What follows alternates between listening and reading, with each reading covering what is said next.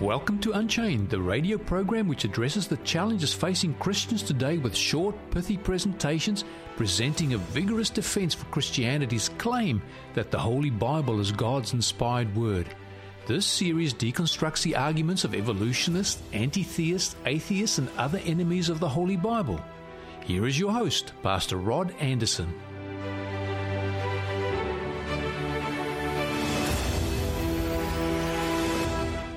Hi, I'm Rod Anderson.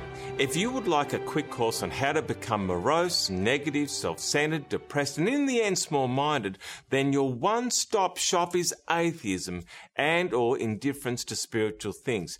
Now, before you turn me off and label me as frivolous, and I assure you I'm not, I would like you to hear from one of the world's greatest exponents of atheism. This is from the late Christopher Hitchens. I mean, I think it's very good to know that we're born into a losing struggle.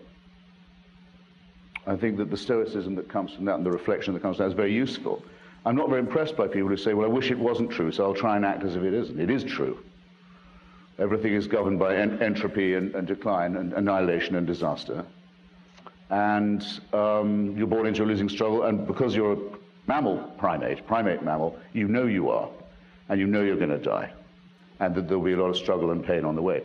I don't want a world without anxiety and grief and pain and struggle. I want, I, I, I can't get it. No one's saying I, you but those who offer it to me, I spurn the gift. I don't want what you want. I don't want the feeling of eternal love and peace.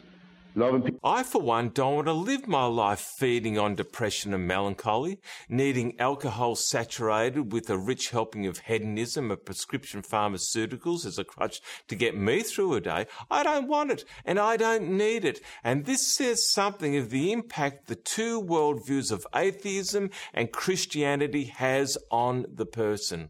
Let me now turn to one of the world's wittiest men, a comic genius, some would say, Woody Allen, when he was talking about atheism. It's turbulence. You know, I'm an atheist. This is my um, perspective and has always been my perspective on life. I uh, have a very grim, pessimistic view of it. I always have since I was a little boy. It hasn't uh, gotten worse with age or anything. I do feel that it's a grim, painful, nightmarish, meaningless experience, uh, and that the only way that you can be happy is if you tell yourself some lies and deceive yourself. And and I'm not the first person to say this or the, the most articulate person on it. It was said by by Nietzsche. It was said by Freud. It was said by Eugene O'Neill. One must have uh, one's delusions to live. If you look at life too honestly and clearly, uh, life does become unbearable because it's a pretty grim enterprise, you will admit. So uh, I do feel that um, those two people are the only two people that are happy. They are capable of deluding themselves. They live. If I saw them at a party in real life, I would think that they were foolish people and dumb and silly, and I would laugh at them. But they would be happier than me. So that is the way I feel about it, and we can discuss this privately later. Those listening are laughing. They think he's doing a routine for their entertainment. But Woody Allen is opening up, reflecting on the emptiness, the baseness, the pointlessness of a life that has entered its sunset years. He describes a life that has attempted to do everything a person with means is, is capable of. But what is the result? Melancholy and pessimism. For few people have impacted the enti- entertainment world like Robin Williams. He made the world laugh with his wit, but he hung himself with his own belt in his palatial home in 2014. People commit suicide for various reasons, but behind each one is a loss of hope. But if the richest and most gifted people in the world can't find hope for the future, what chance do the rest of us have who will never have the wealth and opportunities that are the fruits reserved for the more gifted of our communities? Alfred Tennyson said, Hope smiles from the threshold of the year to come, whispering, It will be happier. Good words, and we have just enough optimism to believe they could be true. Theocritus was a Greek poet who wrote these words nearly 300 years before the time of Christ. He said, Where there's life, there's hope. The inverse is sadly true, though. There is no hope. Where there is no hope, what's the point of going on? The young and experienced, to a certain extent, are protected or shielded from melancholy, from pessimism, the brutal reality found in the hollow world of materialism. But after having experienced their fair share of life, when the lustre of the world is dim, tarnished by the hurly-burly of living, questions do come to the mind. And each one of us has a choice choice either to ignore them or pursue them. Questions such as, what is the purpose of life? What happens to me when I die? King Solomon asked the same searching questions after restraining himself or surrendering himself to unrestrained wantonness for many a long year. His thoughts are found in the book of Ecclesiastes, with this conclusion in the final two verses of the book. Let us hear the conclusion of the whole matter. Fear God and keep his commandments, for this is the whole duty of man. For God shall bring every work into judgment with every secret thing, whether it be good or whether it be evil.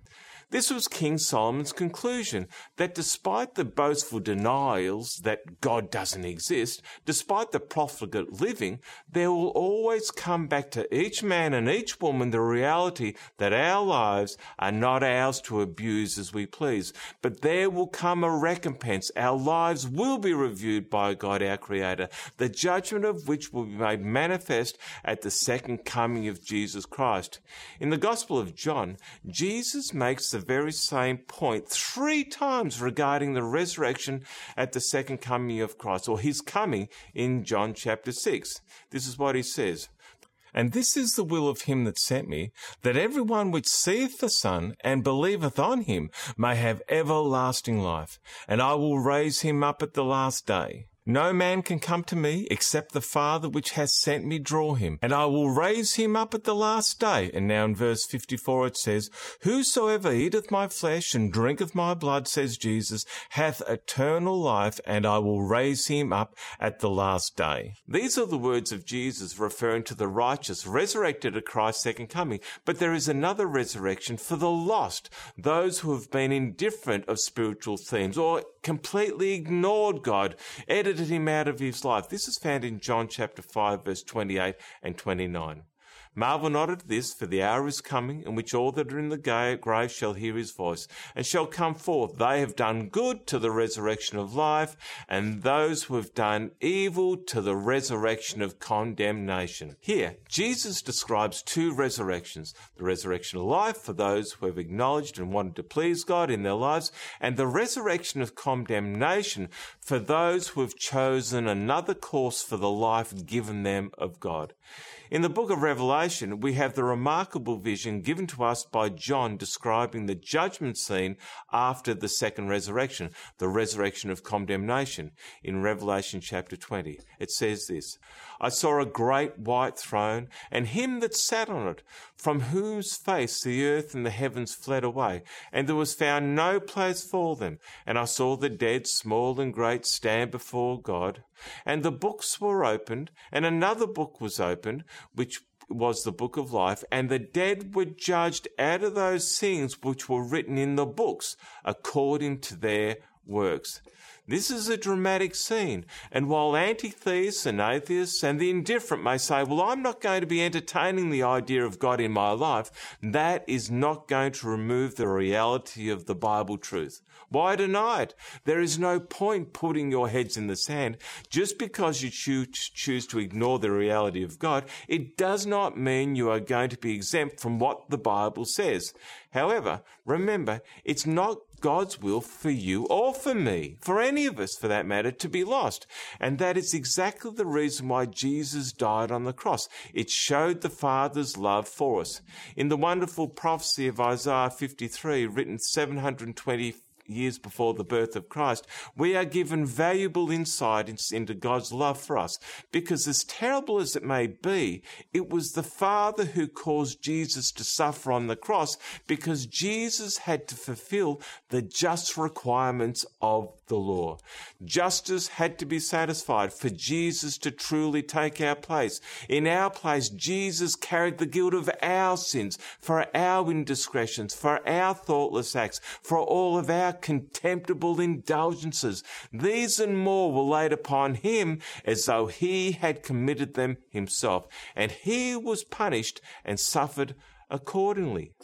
That is a reflection of God the Father's love for us, that He went to those lengths for our salvation. But it also reveals the true love manifested in the person of Jesus Christ, that He submitted Himself to the Father's will in order to purchase our redemption.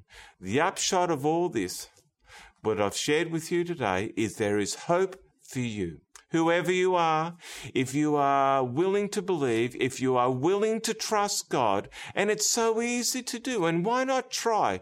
And to help you in this quest, I want to give you a free series of Bible reading guides called the Orchard Faith of Jesus Studies. They are 25 engaging, easy to use studies which will give you an excellent understanding of the entire Bible, including the most important teachings found therein. And all you have to do to receive these gifts from us is send me an email with your name, postal address, and phone number too info at theorchardmelbourne.org.au. That is info at theorchardmelbourne.org.au. Or go to our website, theorchardmelbourne.org.au. Locate the tab marked Contact Us, follow the prompts, and we will mail the study guides to you wherever you are in the world. Well, our time has passed so quickly again, but I do look forward to being with you next time. Remember this the truth has nothing to fear from investigation. I'm Rod Anderson. Goodbye for now.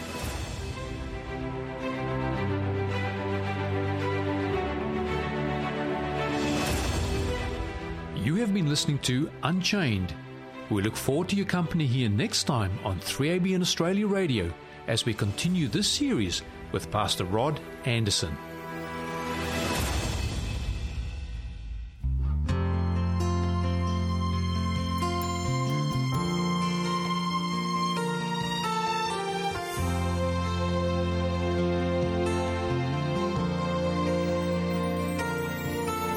They say what doesn't kill us makes us strong.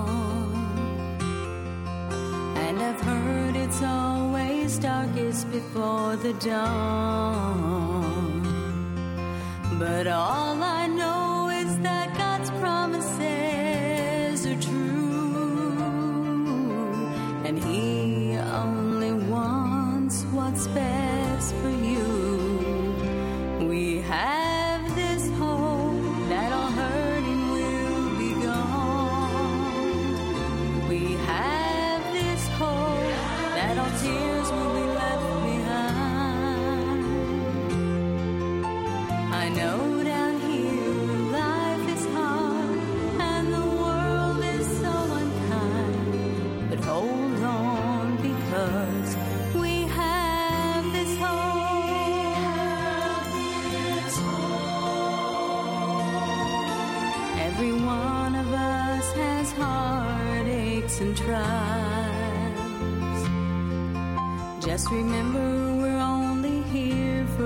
a short while. Sometimes I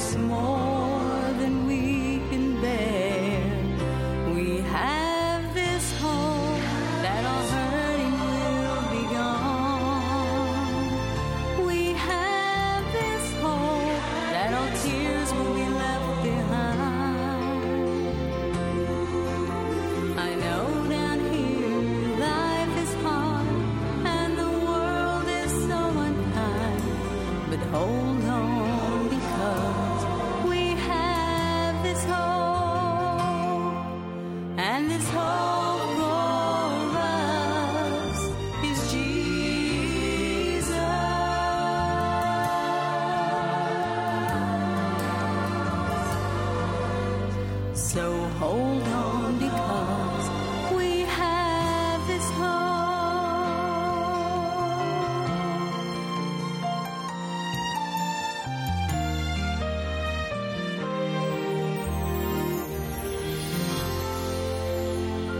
Thank you, Melody Shelton Firestone, for that song, We Have This Hope.